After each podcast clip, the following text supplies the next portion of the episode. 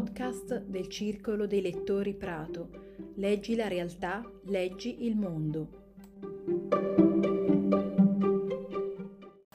Piero Ianniello. Chi ha rotto il cielo? Rossini. In dialogo con Giacomo Maria Firrincelli, con la partecipazione straordinaria di Shan Liu e Marco Wong. Io, io non ci credevo, Carlos, ma non te lo dicevo, perché tu ci tenevi ed eri mio marito e desideravi un figlio almeno quanto lo desideravo io. Solo che io non ci credevo più e tu ancora ci credevi. Eppure, dopo le prime 20 ore non era ancora successo nulla. Nessuno, vocita, si era trasformato in zigote e allora ne avevano estratto un altro dal congelatore e rimesso in opera. Ma che pro, Carlos? Ero stufa di giocare a quel gioco fatto di probabilità, di scienze, di finzione. Ero stufa di sperare, stufa di chiedermi perché non fossi normale. Avevo bisogno di distaccarmi un po' e glielo dissi. Andiamo con i tuoi o con i miei? fu la risposta di lui, che ancora una volta voleva assecondare le mie volontà. E a mia volta io avrei assecondato le sue. Non risposi sul momento. Gli uni o gli altri non avrebbero fatto nessuna differenza. La verità è che quell'entusiasmo che mi aveva portato a generare l'idea della vacanza era già scemato.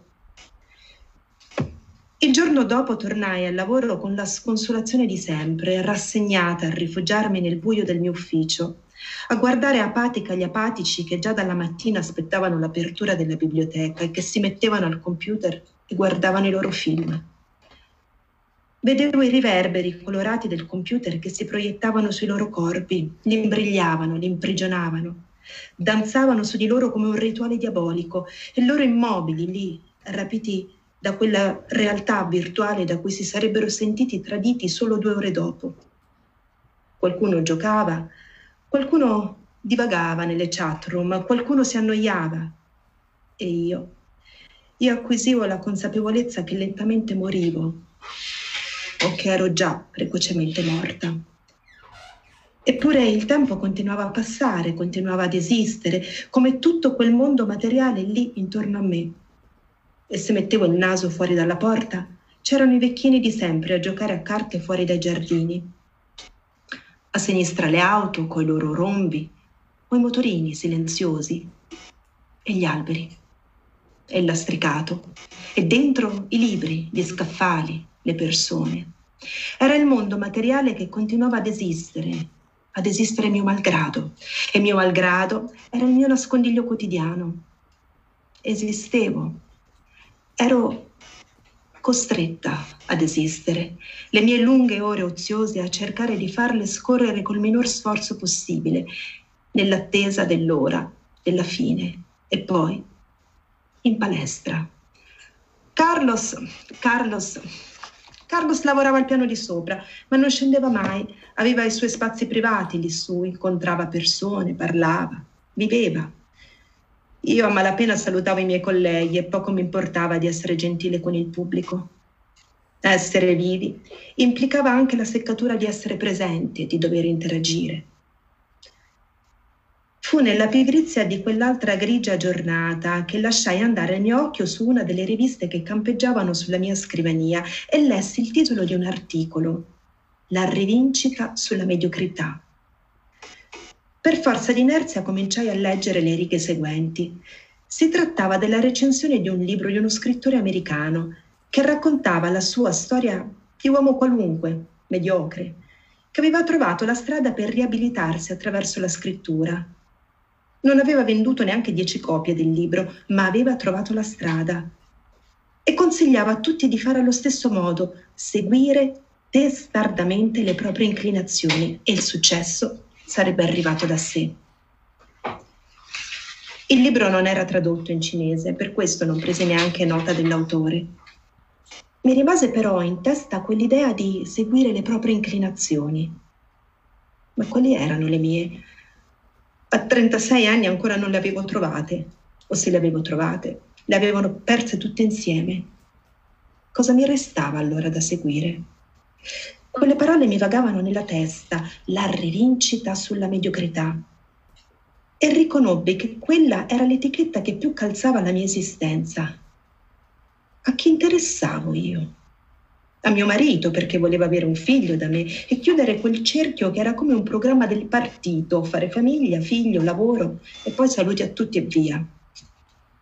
A mia madre a mio padre, certo, anziani, che mi aspettavano la domenica per mangiare assieme e chiedermi se ci fossero novità che non c'erano mai ai miei suoceri che cucinavano per noi tutte le sere e che non mi lasciavano neanche cimentare in qualche piatto che avrei voluto preparare io. Quando uscii fuori sulla scalinata della biblioteca fu abbagliata dalla luce, come ogni giorno, come ogni giorno della mia buia esistenza. Mi misi in moto sullo scooter e rimasi ferma. Ero mediocre. E certo che lo ero. Ed ero ancora più mediocre perché non ero in grado di prendermi la rivincita sulla mia mediocrità. Non ero capace di fare un figlio e neanche di scrivere un libro. Non ero capace di andare in vacanza da sola con mio marito, non ero capace di scegliere. Pensai a mia sorella nel tragitto verso la palestra. Eh, lei sì che la mediocrità l'aveva vinta. Aveva navigato mari diversi, aveva cavalcato l'onda dell'esplosione della Cina e si era introdotta nel commercio. Non aveva un minuto di tempo, i figli perennemente con la babysitter e lei all'ufficio che intratteneva i propri rapporti commerciali con l'Europa e il Nord America. Guadagnava lo stipendio europeo, aveva tutto quello che voleva. Avrei voluto chiederle se fosse davvero quello ciò che voleva, ma non l'avevo mai fatto. Lei sapeva cosa voleva, lo aveva sempre saputo e non aveva mai avuto dubbi. Esistevo per lei, come esisteva il fruttivendolo sotto casa o il ristorante di Bauzà. Lasciai che le altre raggiungessero la sala per lo yoga e io rimasi lì seduta sola nello spogliatoio. Mi sembrava di vedermi da lontano nella mia vita, la mia biblioteca, Vedevo riflessa la mia mediocrità sul monito del computer, sulla mia scrivania, sulle tessere che smagnetizzavo ogni giorno, nelle mie mani che ormai si facevano rugose, nella faccia delusa di mio marito al nuovo risultato negativo del vitro, il grigiore di una nuova vacanza predestinata e poi scappavo nell'altra sala, nello yoga, nella mia posizione con le gambe ad angolo dove poter astrarmi, alienarmi e finalmente non esserci.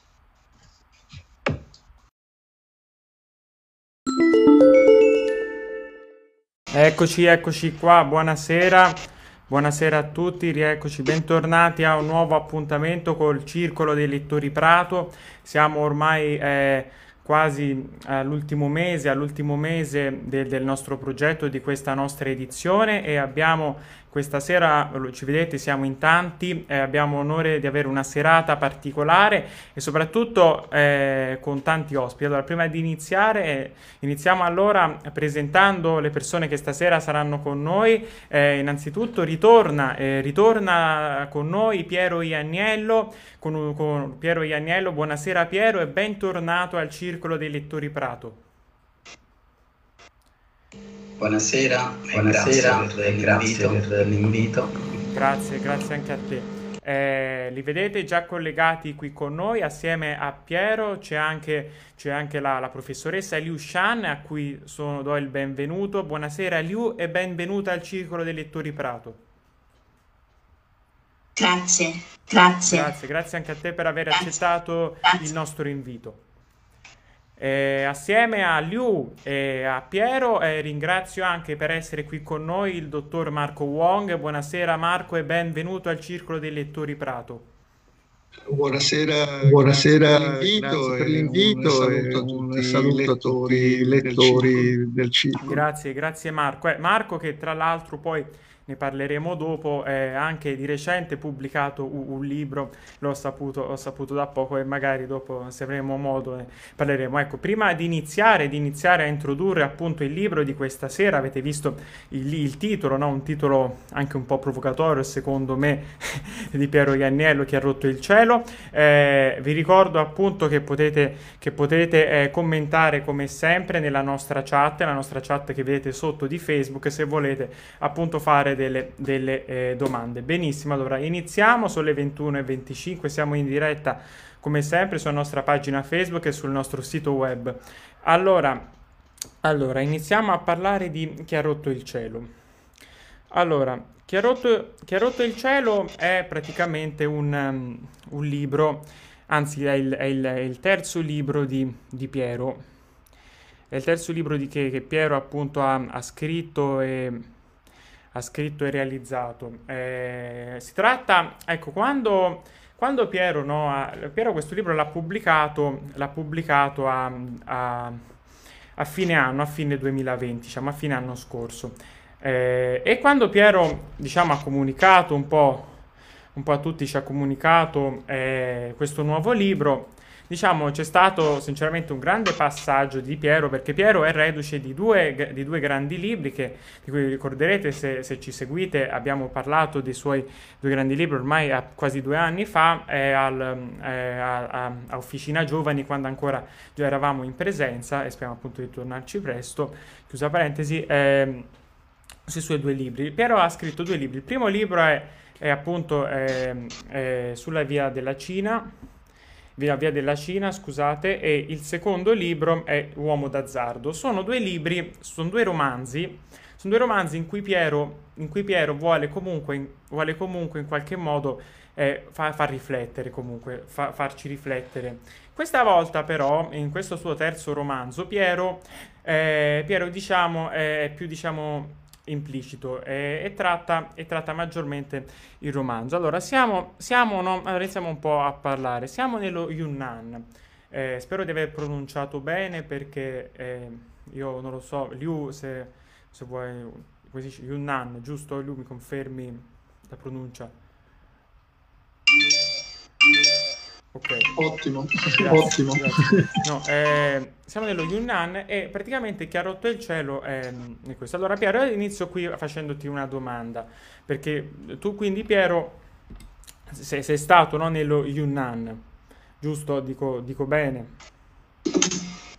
Sì, sì, sono sì, stato, sì, nel, sono stato nel um, 2018, 2018 mm-hmm. quindi sì, il libro, quindi, è, sì, il libro è chiaramente ispirato a luoghi più che fatti, a luoghi e momenti che ho realmente vissuto nella, in questo viaggio, che era appunto nella stagione delle piogge, per cui pioveva moltissimo e la gente si chiedeva chi ha rotto il cielo, ma nel senso che chi ha rotto il cielo è proprio il modo, una, una delle frasi così tipiche delle persone dello Yunnan durante la stagione delle piogge per commentare l'abbondanza delle piogge, come se qualcuno avesse rotto il cielo, il cielo stesse scaricando eh, ondate di acqua sul, sul territorio.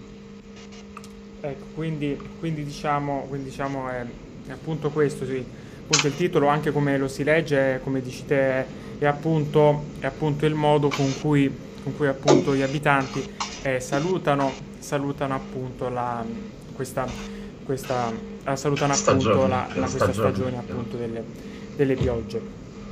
Benissimo Piero, allora in merito invece ai personaggi, ai personaggi di questo libro, allora tu come, come ci hai riferito ora, ora perso- diciamo che il libro vuole in qualche modo, vuole in qualche modo eh, raffigurare maggiormente, diciamo, rappresentare maggiormente i luoghi, effettivamente un, ci sono tanti rimandi ai luoghi, ai luoghi. Eh, Piero però, per quanto riguarda i, i, personaggi, c'è qualcosa in particolare che ti senti di dire prima di iniziare questa conversazione in modo più approfondito? Allora, diciamo allora, che c'è un personaggio, diciamo c'è un principale e che ancora una volta, per la, per la seconda volta su tre libri pubblicati, eh, è un personaggio femminile, quindi che mm. parla peraltro in prima persona. Mm.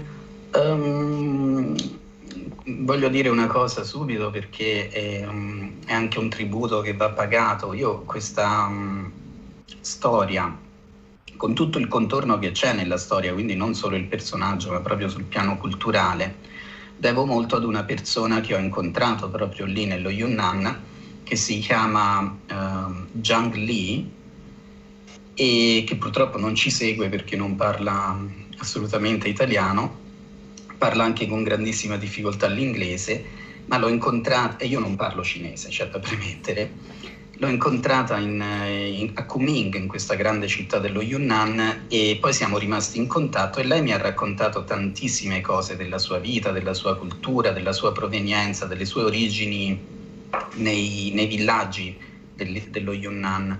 Devo moltissimo a lei per, proprio per la nascita e la, la realizzazione di questa storia che poi è finita pubblicata in un libro. E, e, poi nulla, eh, c'è un personaggio principale, ce ne sono vari altri minori, ma comunque rappresentativi di, di un'epoca storica che è quella che sta vivendo la Cina attualmente, perché lo sfondo, lo sfondo, sociale su cui si impianta tutta la storia è quello di questo spopolamento dei villaggi, di questa di questo fenomeno di urbanizzazione delle, delle, città, delle città cinesi che diventano enormi, anzi veramente mostruosamente enormi. Io sono stato in questa città che si chiama Kunming, che è la capitale, il capoluogo dello Yunnan, conta 6 milioni di abitanti e, e non è neanche così grande comparata insomma, agli standard cinesi, però quello che, che si vedeva andando a giro per quella città è che è un proliferare di grattacieli che, che, nascono, crescono e che di giorno e notte sono a lavorare a costruire grattacieli, quindi vuol dire che c'è sempre un, un'affluenza di, di gente che arriva ogni giorno e che va a vivere in queste città. Questo comporta che dall'altro lato si spopolano questi villaggi, vanno via le persone dalle campagne, abbandonano mh, luoghi ma anche culture, tradizioni, se si vuole anche l'identità, per andare poi in alcuni casi, anzi molto spesso, a perdersi in questa grande città perché poi c'è, c'è una, dire, una, sensazione che la città con quelle proporzioni non sia più una città a misura d'uomo, sembra che sia una città così veramente anonima o, o, o meglio che, che comporta una alienazione fortissima. Questo peraltro si riallaccia anche al mio secondo libro che avevo pubblicato, quello sul gioco, sul gioco il cui protagonista era un giocatore d'azzardo e che risentiva della vita in città, in quel caso era Firenze, quindi proporzioni completamente diverse rispetto alle, alle megalopoli cinesi. Però comunque c'è sempre questo stesso concetto di fondo, che c'è una come dire, una, una sofferenza rispetto una, a, queste città che poi fanno perdere le... si perde qualcosa sul piano delle relazioni umane.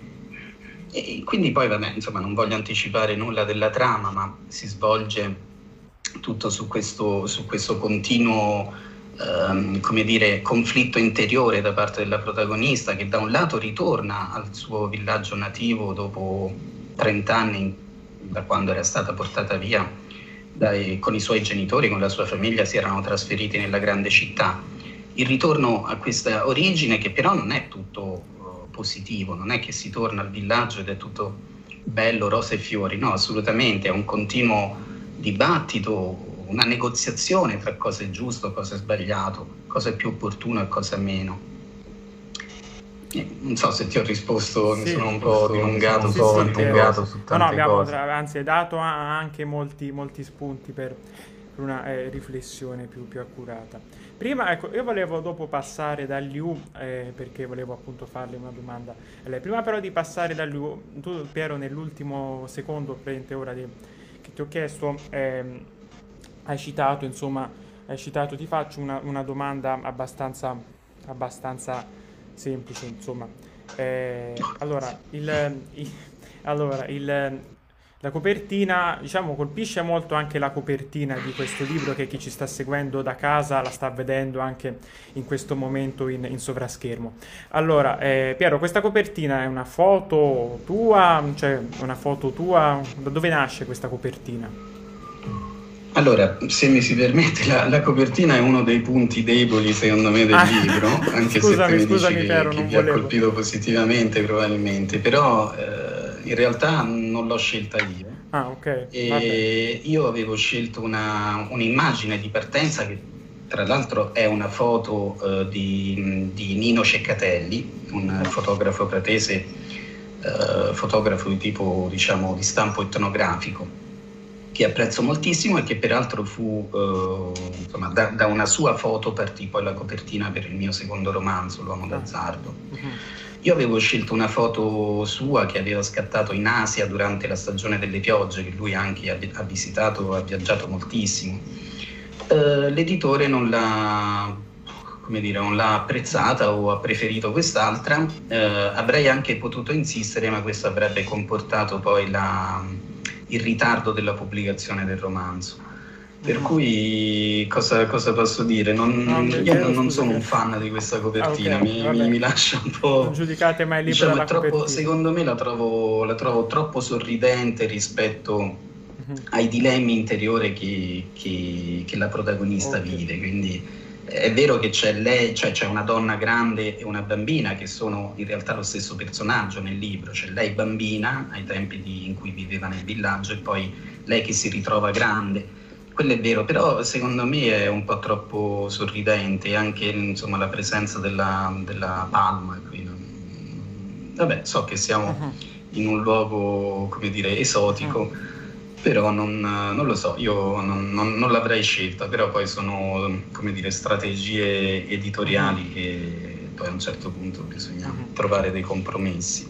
Va bene, va bene Piero. Allora voglio passare un attimo ora da Liu, voglio passare da Liu eh, che veramente sono molto contento questa sera di avere qui con me Liu, che Liu era pass- venuta eh, l'altra, volta, l'altra volta alla presentazione con Piero, era, era nel pubblico, non, non si era seduta al tavolo virtuale, c'erano l'altra volta c'erano al tavolo Niccolò Collini e Elena Pieralli, che saluto se ci stanno seguendo, però eh, Liu era, era nel, nel, pubblico, allora ebbi modo no, di, di, conoscerla, anche me, me la presentò Piero.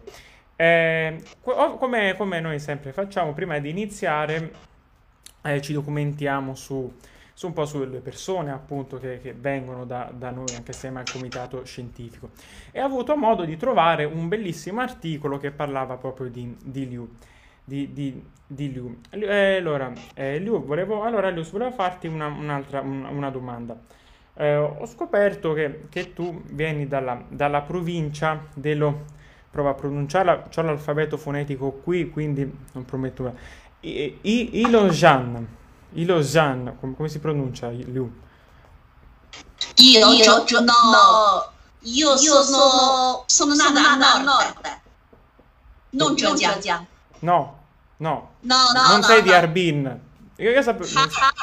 La città si chiama Harbin. Harbin, ok. Poi sono vissuta a nord, mm-hmm. Hunan.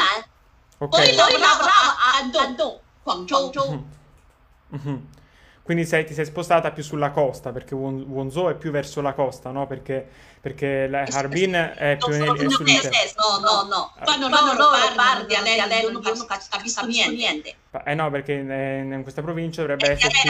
Niente, niente, qui... Loro devono usare la lingua ufficiale, capisco, ma invece non capisco quando, okay. quando loro parlano. Ok, allora Liu, Liu, Liu ora, ora, leggo, la, leggo la, la, tua biografia da quello che so.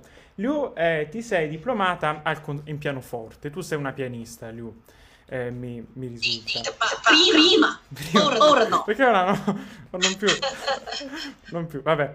Va bene. Ehm, e poi Liu, Liu comunque con tanta forza è venuta in Italia e ha fondato, e ha fondato un'importante, veramente importante realtà realtà eh, di, Prato, eh, di Prato, appunto, che, mi, che, addirittura ogni anno Liu mi risulta qui formi circa 500 studenti, sia eh, piccoli, cioè sia bambini, insomma, sia adulti, cioè tu di tutte le età li formi. Ma attenzione, formazione, poi me lo confermerai te, Liu, eh, non solo, una formazione non solo, eh, diciamo, di, di, di, lingua, cioè non solo di lingua italiano, cinese, cinese italiano, ma anche, anche diciamo culturale, sì, esatto. Musica. E lui, questa è una cosa che sinceramente mi ha, mi ha, cioè, ci ha colpito molto, colpisce molto vedere questa, questa diciamo, eh, a, a, tutto tondo, perché molto spesso uno quando quando vuole imparare una lingua, una cosa, non, non, non, cioè non c'ha, a meno che non faccia studi proprio universitari più approfonditi, è raro, eh, ho trovato raro. Quindi questa è una cosa molto innovativa. Lu, vuoi, vuoi, spiegarci, vuoi spiegarci meglio qual è questa, la tua mission, diciamo, quella, la tua missione appunto che, vuoi, che porti a termine ogni giorno e la realtà che vivi ogni giorno a Prato con le tue ragazze e i tuoi ragazzi? Perché, Perché la, scuola la scuola abbiamo, abbiamo fatto da quasi, quasi 18, 18 anni. anni. Prima, Prima insegnavamo solo, solo la lingua italiana. italiana. Ce l'abbiamo tanti, tanti professori, professori italiani, italiani che parlano molto bene il cinese. Quindi, Quindi loro, loro possono usare, usare due lingue, cinese, cinese e italiano, italiano a fare, a fare la lezione. lezione. Poi, Poi piano, piano, piano aumentiamo corso cinese, corso, corso ital- uh, inglese. Poi anche per uh, la cultura, la musica, arte. Abbiamo, abbiamo fatto un sacco di cose. Quindi per, ci sono tanti cinesi vengono dalla Cina, non sanno parlare italiano, poi sono venuti da noi a studiare l'italiano.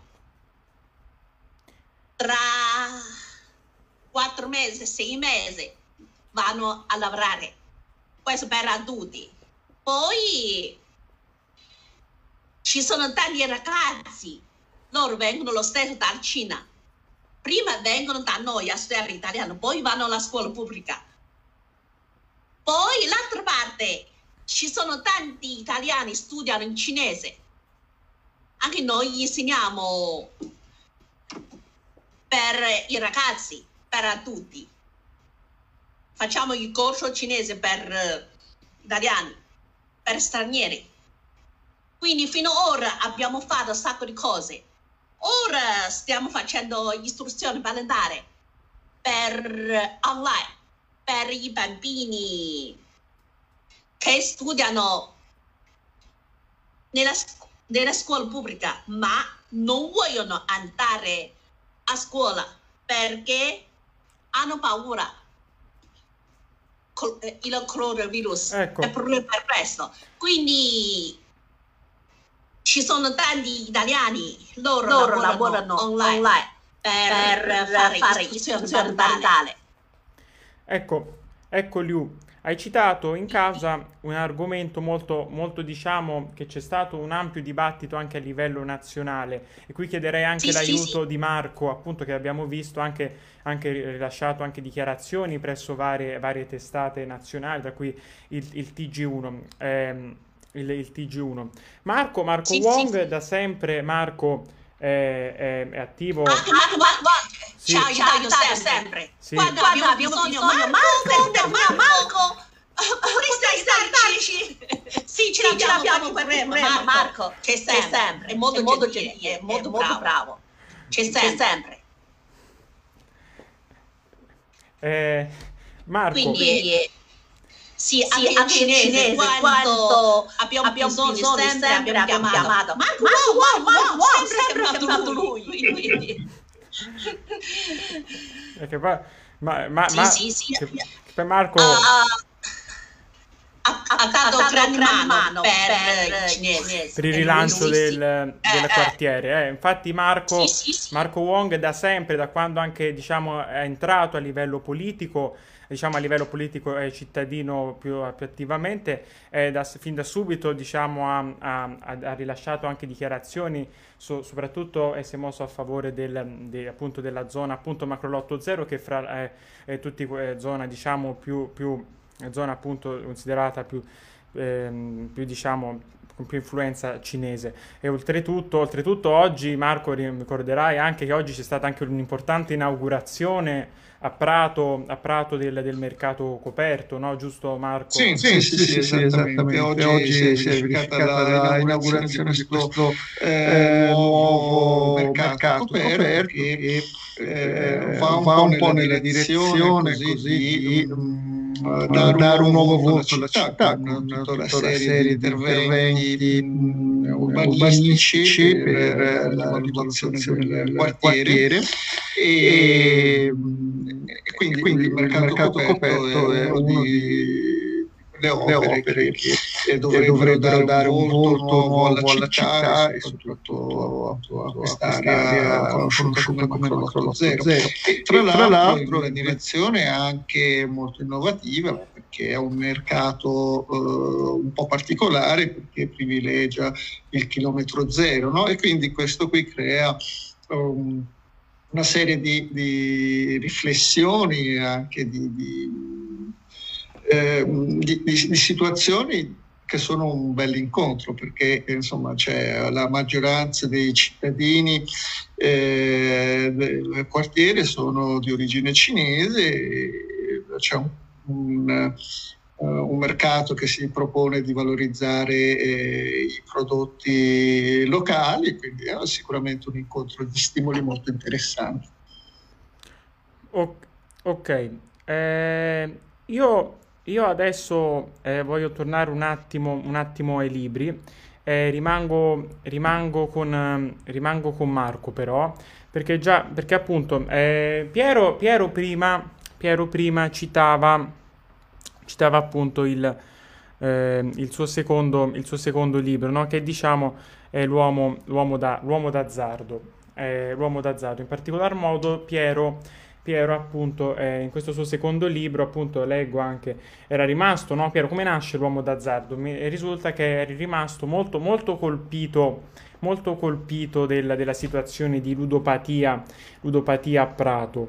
Eh, quindi allora io la mia domanda appunto che voglio fare sia a te sia appunto a Marco è voglio, voglio capire una vostra impressione su, questa, su, questo, su questo fenomeno appunto eh, nella, nella, nella, città. Quindi allora iniziamo da, da Piero. Prego Piero. Sì, eh, il fenomeno nella città di Prato è, è spaventoso non, ed è spaventoso soprattutto il fatto che non se ne parli perché ci sono delle statistiche eh, di qualche anno fa, ora non so quali, sono quelle più aggiornate, ma qualche anno fa Prato era in vetta alla classifica delle province italiane dove si giocava più d'azzardo era la prima in Italia, in senso assoluto, quindi è, è, sono delle statistiche incredibilmente forti. Si riallaccia in qualche maniera anche alla comunità cinese perché stando ad alcuni studi ormai di dieci anni fa, delle, delle ricerche sul prato, sembra che nella comunità cinese ci sia una forte propensione al gioco d'azzardo. E io veramente quello che, che, ci vengo a dire è che, che mi, mi, suona strano che in Italia non si parli di, di, questo fenomeno, perché è un fenomeno recentissimo rispetto ad altri, altre nazioni. Noi se pensiamo che in America il gioco d'azzardo esiste e fa parte della loro cultura da secoli, no? i casinò, le slot machine.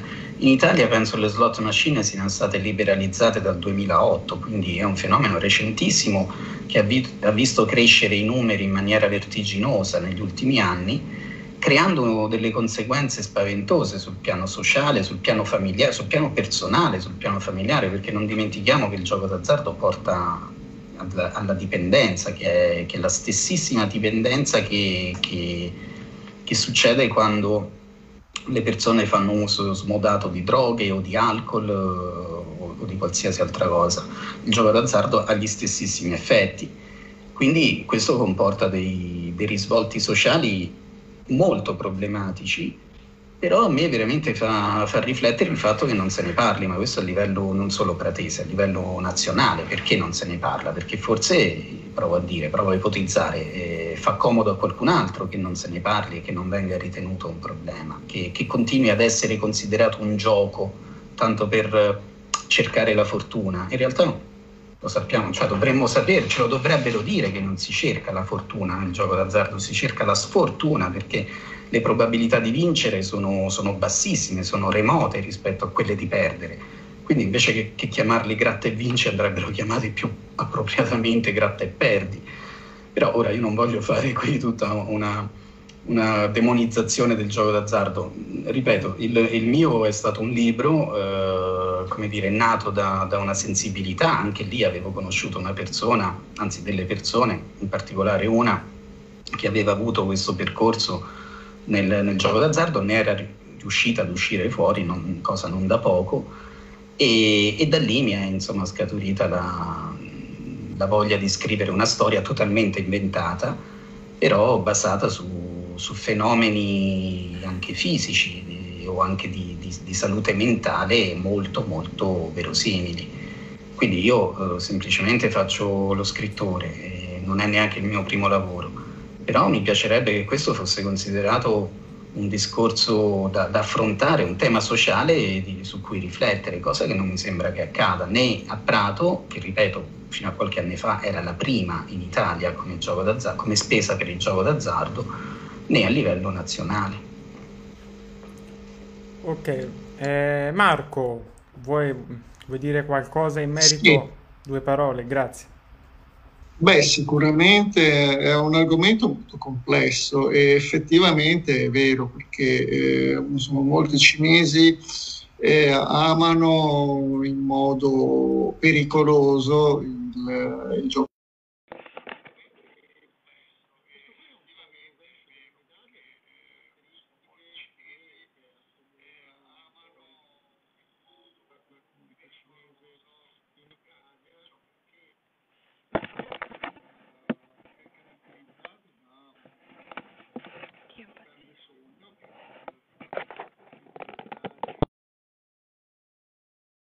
proprietari di una, una, qualche attività, di essere degli imprenditori e quindi di affrontare eh, quello che caratterizza eh, ogni avventura imprenditoriale che è il rischio imprenditoriale.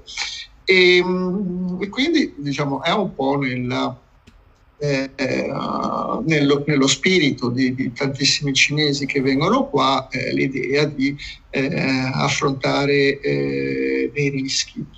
E, e il rovescio della medaglia è che eh, alle volte insomma, c'è una, una, propensione a un rischio eh, molto eh, più elevato, molto più pericoloso che quello del eh, gioco d'azzardo, che tra l'altro in Cina eh, sarebbe eh, pure proibito. No? Quindi diciamo da un certo punto di sì. vista non è nemmeno da dire che Insomma, Forse eccetto a Macao, eh, no? Si portano un vizio che eh, viene dalla Cina. In Cina il, gioco d'azzardo è eh, illegale, però insomma, nonostante che per esempio alcuni giochi eh, che vengono praticati dai cinesi qua in Italia come il Mahjong siano stati per tanti decenni eh, dichiarati fuori legge, eh, comunque l'attrazione verso, verso, il gioco d'azzardo effettivamente è molto presente e purtroppo conosco anche personalmente diverse persone che eh, veramente hanno, sono proprio malate, malate di ludopatia, e al punto che poi eh, dal punto di vista psicologico si creano poi tutta una serie di eh, giustificazioni, eh, insomma, diciamo, uh, per esempio quelli eh, fra i cinesi, intendo dire che eh, insomma, si inventano queste giustificazioni per giocare alle slot machine dicendo ah ma io eh, ho il mio amico, perché queste macchine sono fabbricate in Cina, io so che tipo di algoritmi usano e così via, quindi io posso battere la macchina, cosa che non succede mai, però è quella costruzione di, di alibi eh, per cui eh, insomma, i giocatori d'azzardo eh, insomma, si crea una giustificazione per continuare a giocare, per continuare a pensare che eh, riusciranno a a, a le probabilità che lo vedono sempre. E questo in effetti è un qualche cosa eh, insomma, di cui ehm, se ne parla poco, se ne dovrebbe parlare di più e fare una sensibilizzazione, perché eh, non so, per esempio, nelle notizie cronaca eh, ci sono state queste... Ehm, queste situazioni di eh, cinesi che sono stati eh, scoperti in assembramenti per giocare a Mahjong e questo qui in un momento in cui, bene o male, nella comunità cinese eh, a Prato c'è sempre stata una grande attenzione nei confronti del virus, però eh, la, la, l'attrazione per il gioco d'azzardo risulta essere eh, perfino più forte della paura di, di ammalarsi. Questo qui in effetti è un tema, se vogliamo, anche affascinante dal punto di vista eh, così letterario, nel senso raccontare questa motivazione così forte che ti porta a sfidare il calcolo delle probabilità, la, la paura della malattia e tutto quanto. No? E, insomma, delle, delle, compulsioni così forti sono sempre affascinanti da raccontare proprio per la loro pericolosità.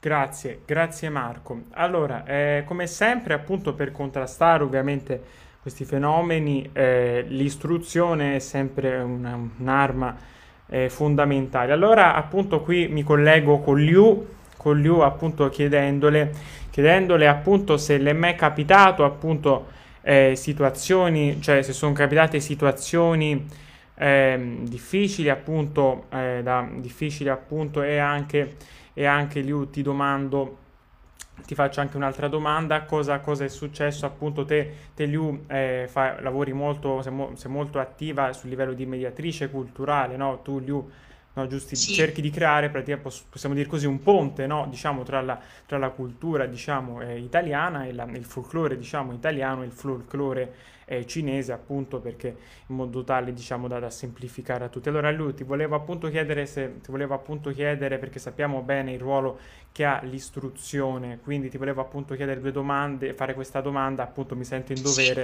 in merito appunto al gioco d'azzardo e, e niente. Prego Liu, ti lascio la parola. Ok, problema ora c'è questo coronavirus, ci sono i cinesi l'abitudine stiamo a casa, anche abbiamo tanto paura il coronavirus. Il problema per istruzione, devo parlare per i bambini, ma il governo italiano per forza, i bambini devono andare a scuola pubblica a studiare, ma invece i genitori hanno paura, quindi loro non vogliono mandare i bambini a studiare nella scuola pubblica. Questo anche noi abbiamo già detto, andate, andate, andate a studiare a, studiare a scuola pubblica, ma invece loro non vogliono mandare.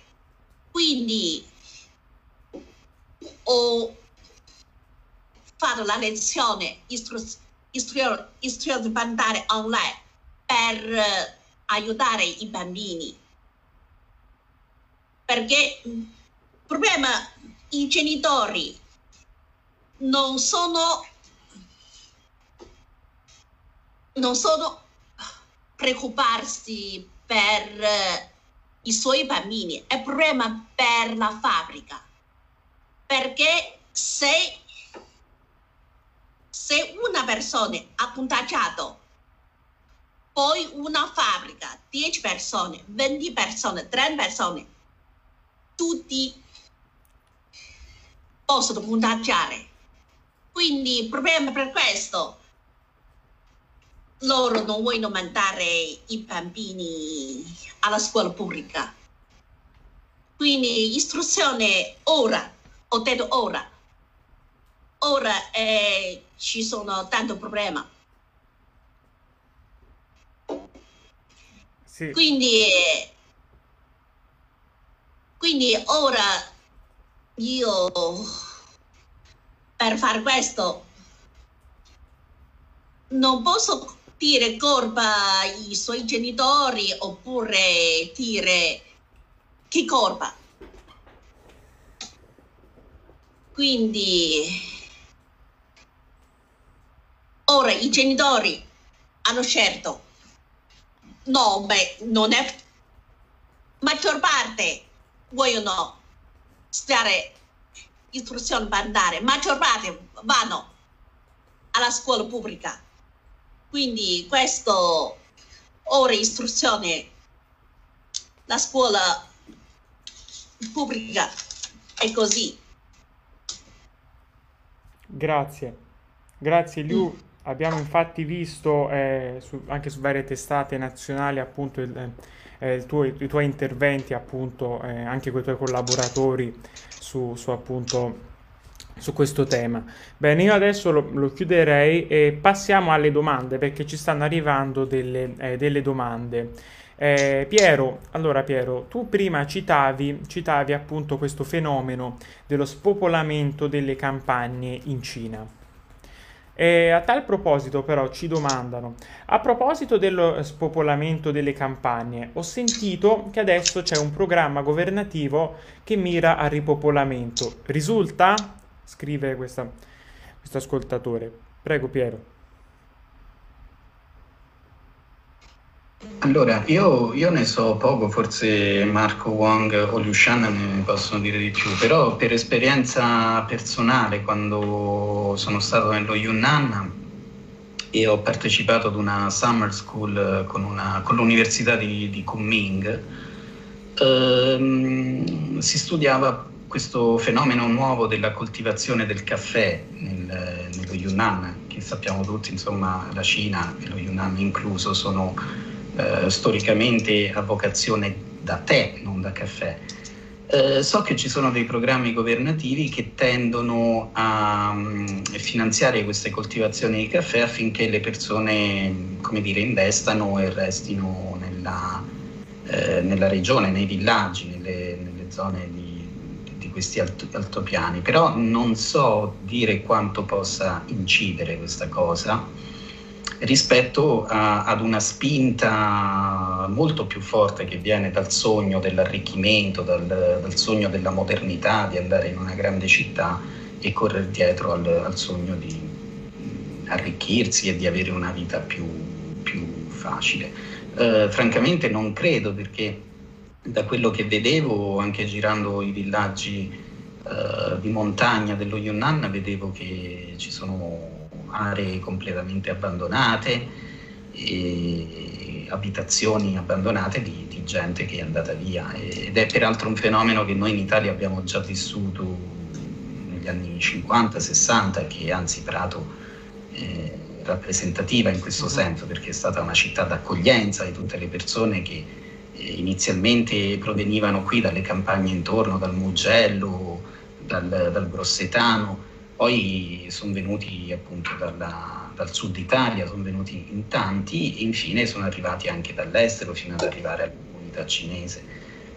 Questo per dire che anche noi in Italia esistono dei villaggi, dei, dei paesi interi abbandonati è un fenomeno che è successo qualche decennio prima, eh, diciamo che la Cina contemporanea, per tutti i motivi che conosciamo anche sul piano economico, lo sta vivendo adesso, ma lo sta vivendo in maniera molto forte, molto intensa e penso che se vi mostrassi delle foto delle, de, di queste continue costruzioni di grattacieli nello, nella, nella, capitale dello Yunnan eh, è esemplificativo di quello che sto dicendo. Però ripeto, forse Marco e Liu Shan possono dire qualcosa di più. Marco, Liu, volete aggiungere qualcosa a tal proposito?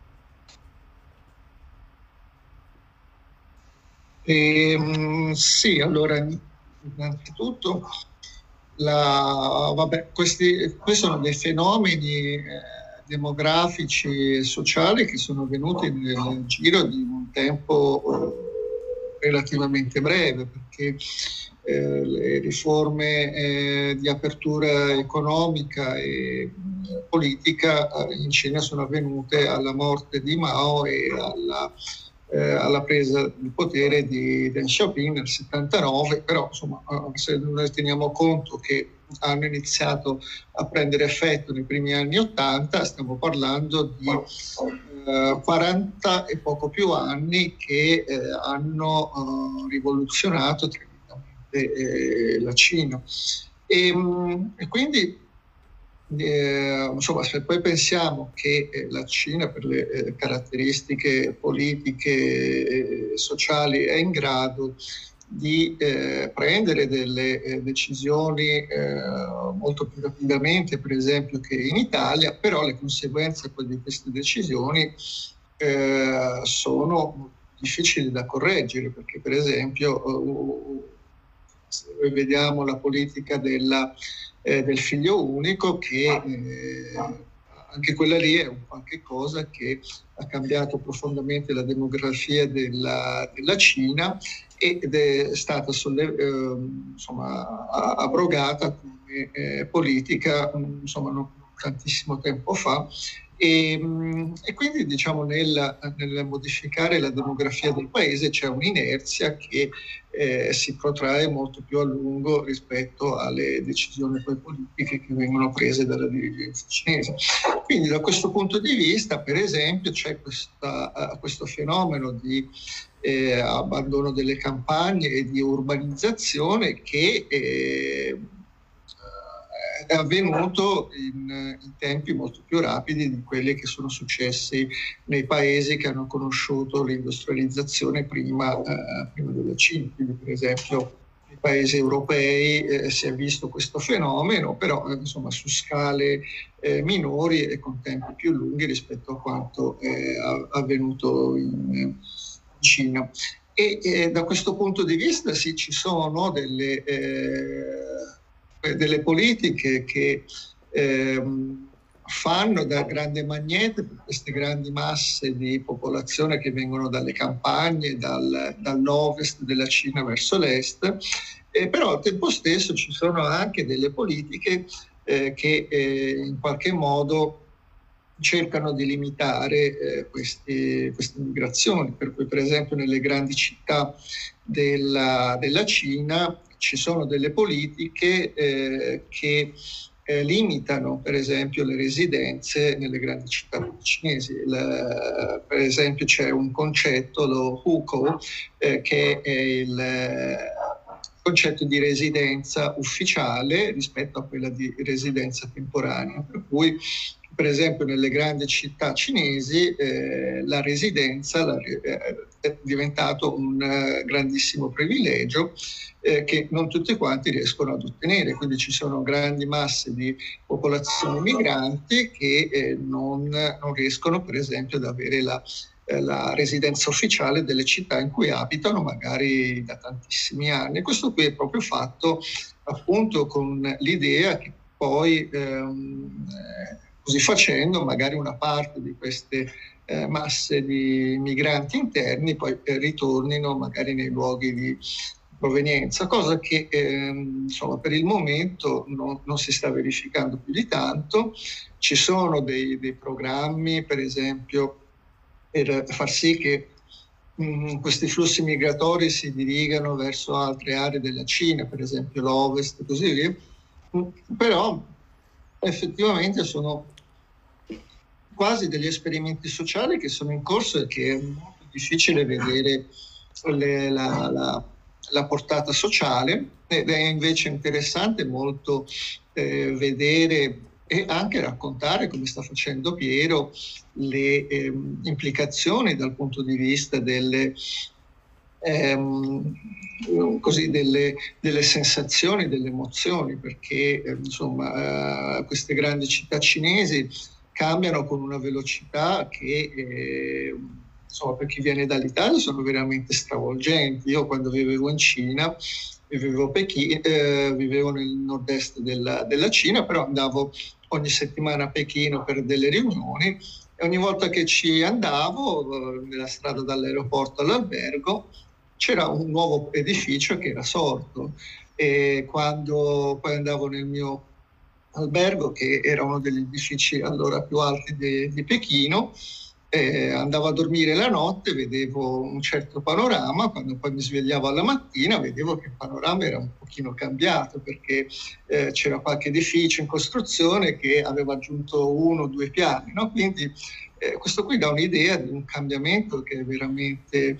Mm, eh, velocissimo, però eh, cioè, se da un certo punto di vista eh, no, noi rimaniamo così a bocca aperta, stupefatti, meravigliati e anche eh, impressionati da questa capacità di cambiamento, magari non ci fermiamo così tanto a capire quelli che sono i, i, sentimenti delle persone che poi devono convivere con questo cambiamento giorno per giorno, per cui eh, non so, la, la, uno cresce frequentando delle persone, poi queste persone si perdono così nel giro delle, delle, trasformazioni dei quartieri, il ristorante dove si andava dopo qualche mese non c'è più e quindi è difficile mantenere i riferimenti in questi panorami che cambiano continuamente e quindi credo che sia una testimonianza interessante quella di Piero che ci racconta eh, eh, delle situazioni che la maggior parte degli italiani non vive perché insomma, la, le, le, città italiane rispetto a quelle cinesi sono, eh, sono molto più eh, conservative da questo punto di vista. E quindi sono delle storie molto affascinanti da raccontare eh, insomma, è, un, um, è, sicuramente bello che ci sia una voce che le racconta, soprattutto quella dall'Italia, che magari non conosce così bene, eh, per esempio, lo Yunnan, che poi è una provincia veramente affascinante da questo punto di vista. Grazie, grazie per la testimonianza. Eh, Liu, vuoi a tal proposito dire qualcosa anche te di, delle campagne? Ora tu, Liu, eh, non, non, ho capito, cioè tu Liu sei nata, sei nata Harbin, mi risulta che insomma non è che sia una cittadina, ma insomma è grandissima, cioè 50 fa? 5, più di 5 milioni, raccontaci Liu. Però è, cioè, fa freddo, fredda, è una città comunque fondata, ora ho letto la storia, fondata da, dai russi, mi risulta, mi risulta fondata da, dai russi per, per, eh, perché da, dopo, dopo, i lavori della Transiberiana. Quindi ecco, se vuoi raccontarci anche questi fenomeni che invece hai vissuto te, perché tu Liu sei in Italia dal 2000, eh, dal 2000 i primi anni 2000, quanto sei in Io Italia? Io sono nel 1995. Ah, ok, quindi fine anni 90 inizio. Sei anni fa. Eh, senti Liu, eh, qual è stata la tua prima sensazione, no? Perché tu comunque sei nata, cioè hai studiato in Cina, quando hai visto le, dalle città cinesi alle città italiane, cioè dalle, cosa, cosa, cosa, ti è sembrato? Quali sono state le tue prime impressioni? Sì, sì, per, per i miei tempi, tanti anni fa, i miei tempi, i nostri amici, amici, ma pensano con ora giovani, un po' diverso. Ma perché noi quando abbiamo finito, perché l'università ho studiato a Changchun, ma quando abbiamo finito l'università abbiamo cercato tutto grande città. Volevamo lavorare in una grande città. Quindi abbiamo trovato tutto a Pechino, Shanghai, Canton, tutto, la, lavoravamo tutto grande città, perché lì possiamo andare al museo, la festa, concerto, poco della vita. Ma invece ora, ieri sera, ho cercato il computer, ho fatto una ricerca Ora giovani, come pensano? Vogliono vivere in campagna o in città? Perché, perché Piero alla fine ha scritto questa protagonista vuole rimanere in campagna.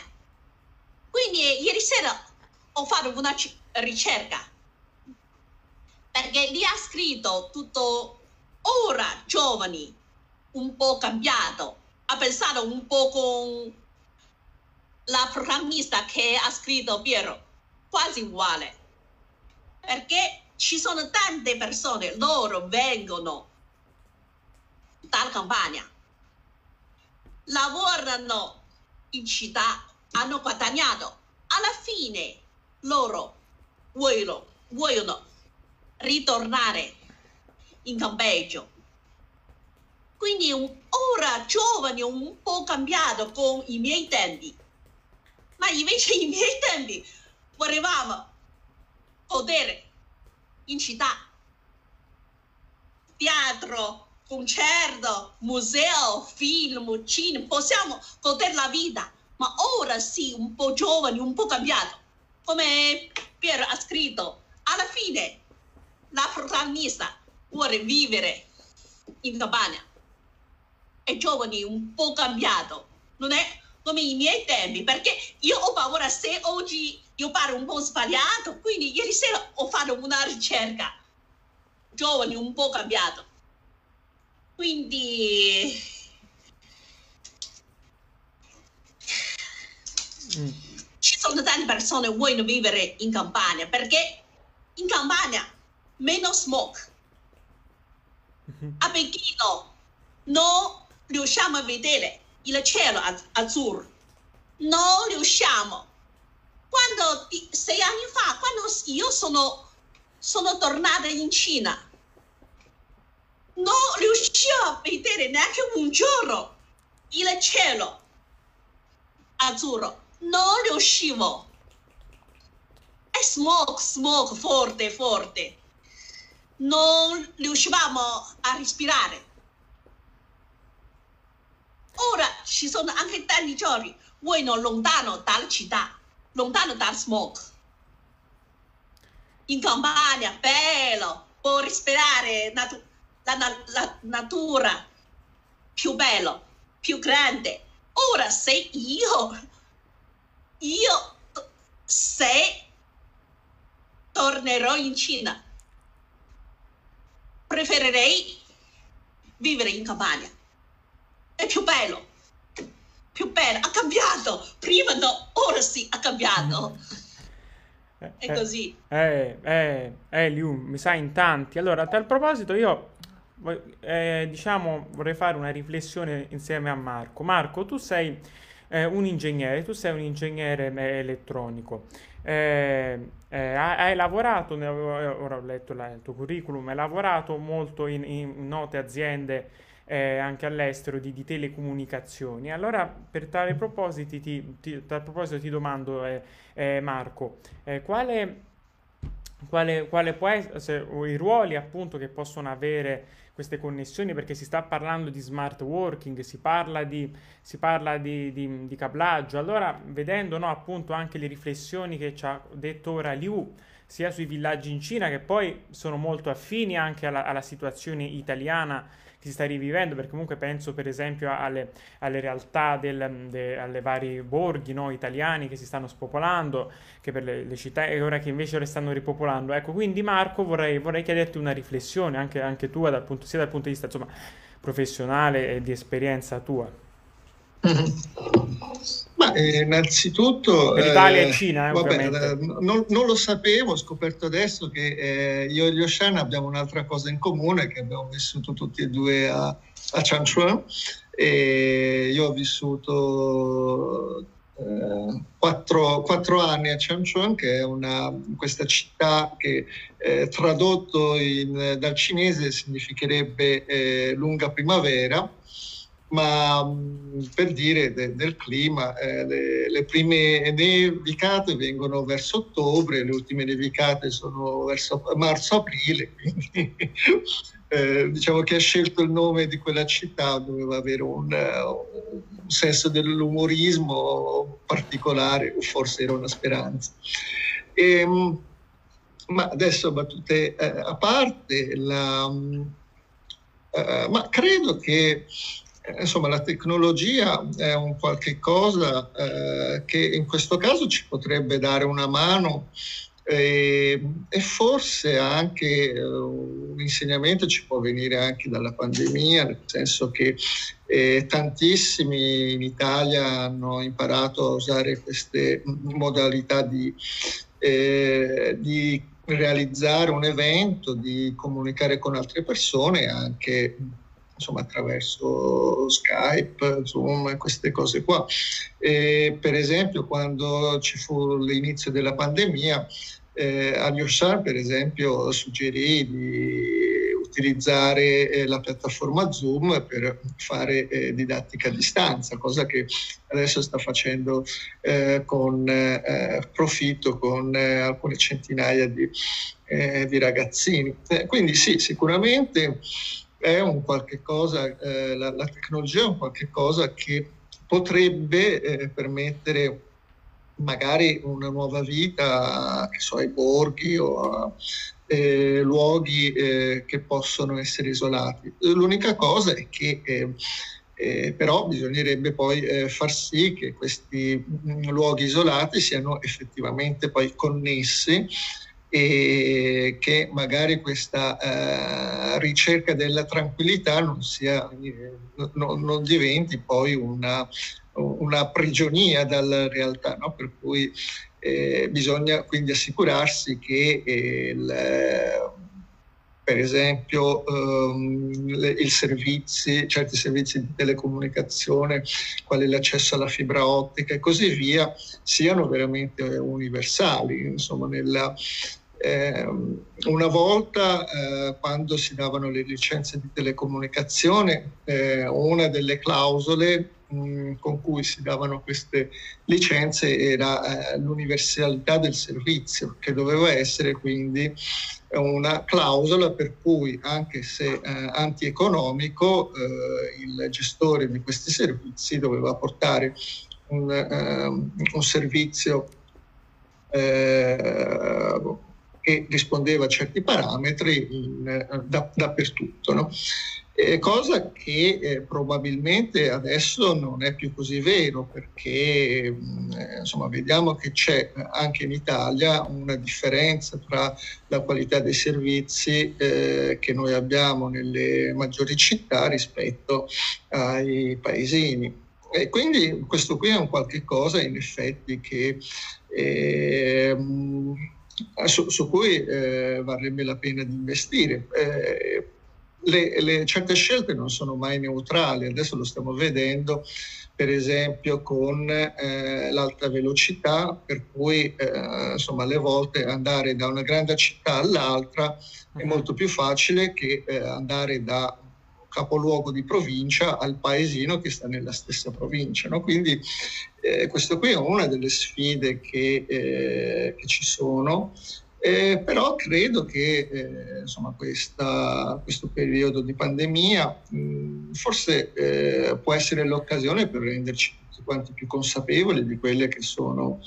eh, certe sfide che eh, andrebbero affrontate. Insomma, quindi da un certo punto di vista io eh, ehm, spero appunto che ci possa essere questa libertà di scelta di magari andare in luoghi tranquilli in mezzo al verde, eccetera, eccetera, e di poter comunque eh, interconnettersi e poter comunicare con gli altri eh, con eh, qualche semplice clic. E, però per realizzare questo ci vuole tanto tanto lavoro e speriamo insomma, che si, si, si possano portare avanti queste eh, infrastrutture che eh, insomma, alla fine della, della, pandemia poi magari non, non ci faccia eh, distrarre magari da, da, questa, eh, da questa possibile sfida. Grazie, grazie Marco per la, per la, tua, testimo- per la tua, testimonianza, davvero. Eh, Marco, rimango un attimo da te, poi dopo torno da Piero, quindi Piero dopo, dopo torno da te. Marco, rimango un attimo da te perché ormai siamo in in conversazione, eh, sta, sta, per finire il tempo, quindi gli ultimi, gli ultimi, secondi ti volevo appunto chiedere a proposito del, del tuo libro, del tuo, del tuo libro, anzi tu, del tuo graphic novel che appunto hai, hai, hai, pubblic- hai pubblicato, pubblicato, che si intitola eh, Mei Lin, la campionessa de, de, del ping, dei, dei, ping pong. Marco, se vuoi, se vuoi ora in, in, qualche minuto raccontarci chi è Mei Lin e insomma perché proprio il tennis tavolo, insomma il ping pong.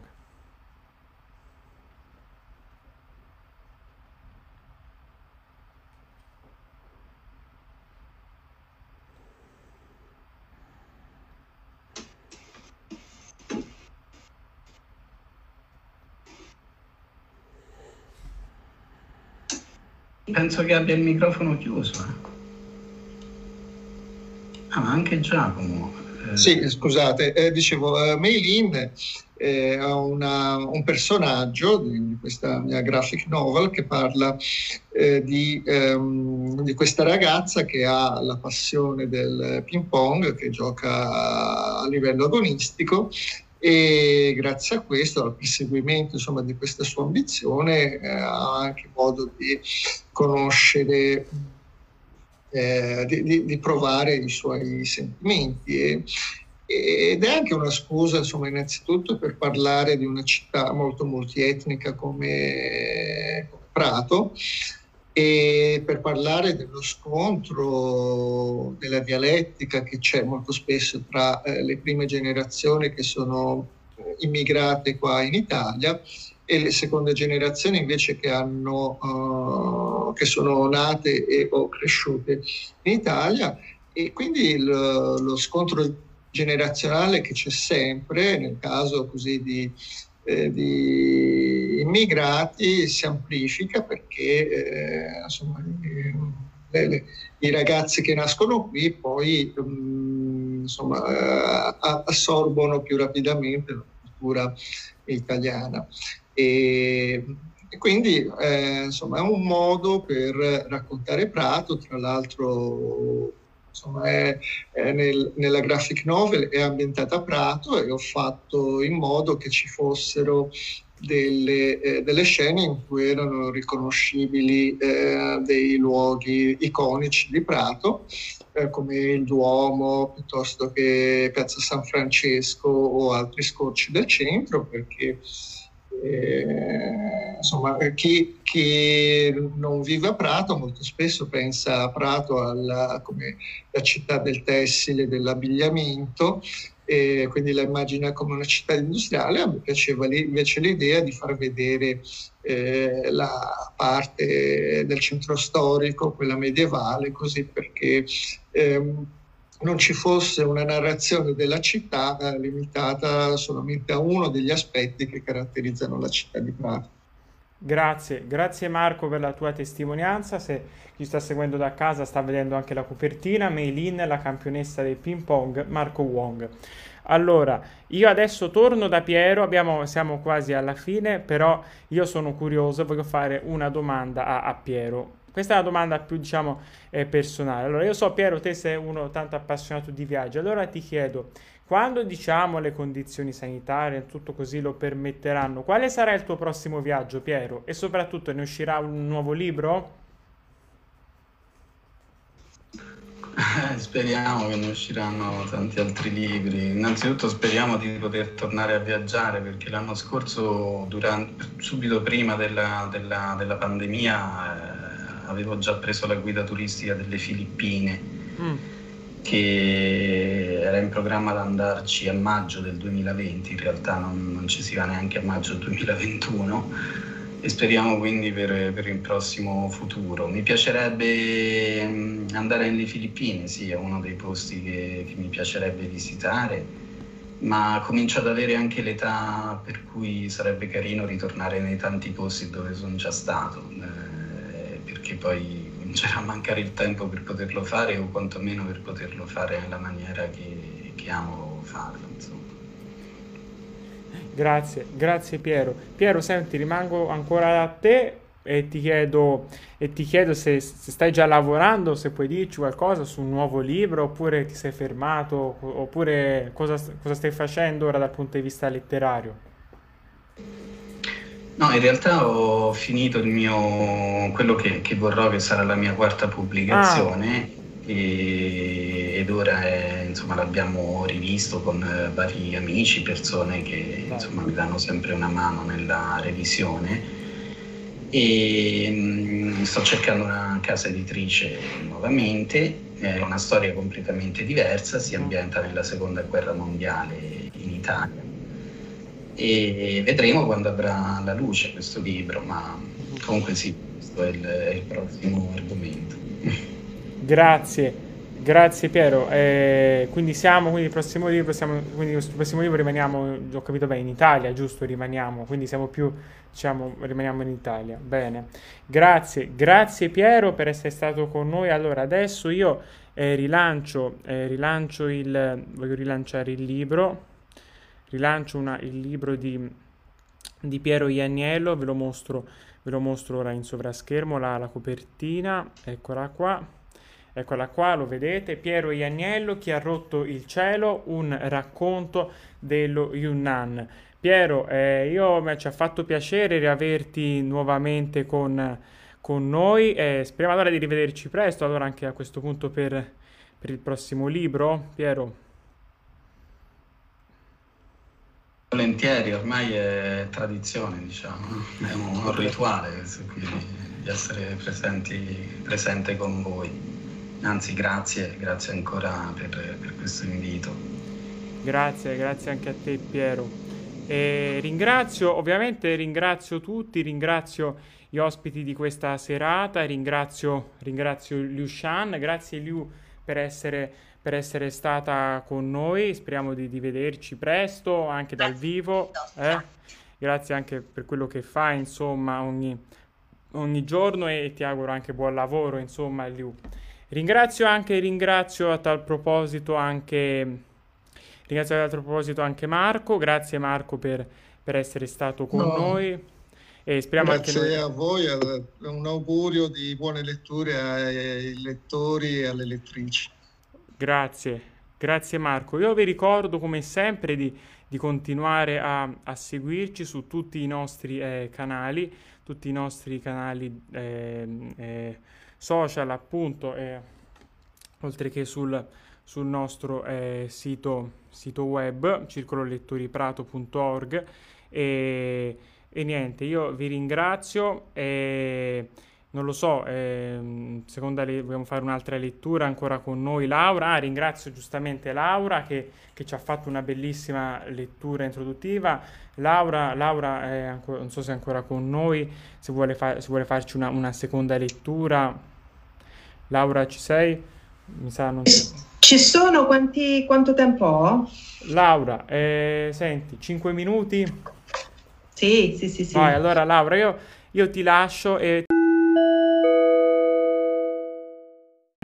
la prima lettura che avevo fatto ehm, ritraeva la protagonista in città, quindi emergeva questo dissidio, questo contrasto con l'ambiente circostante, questa disconnessione.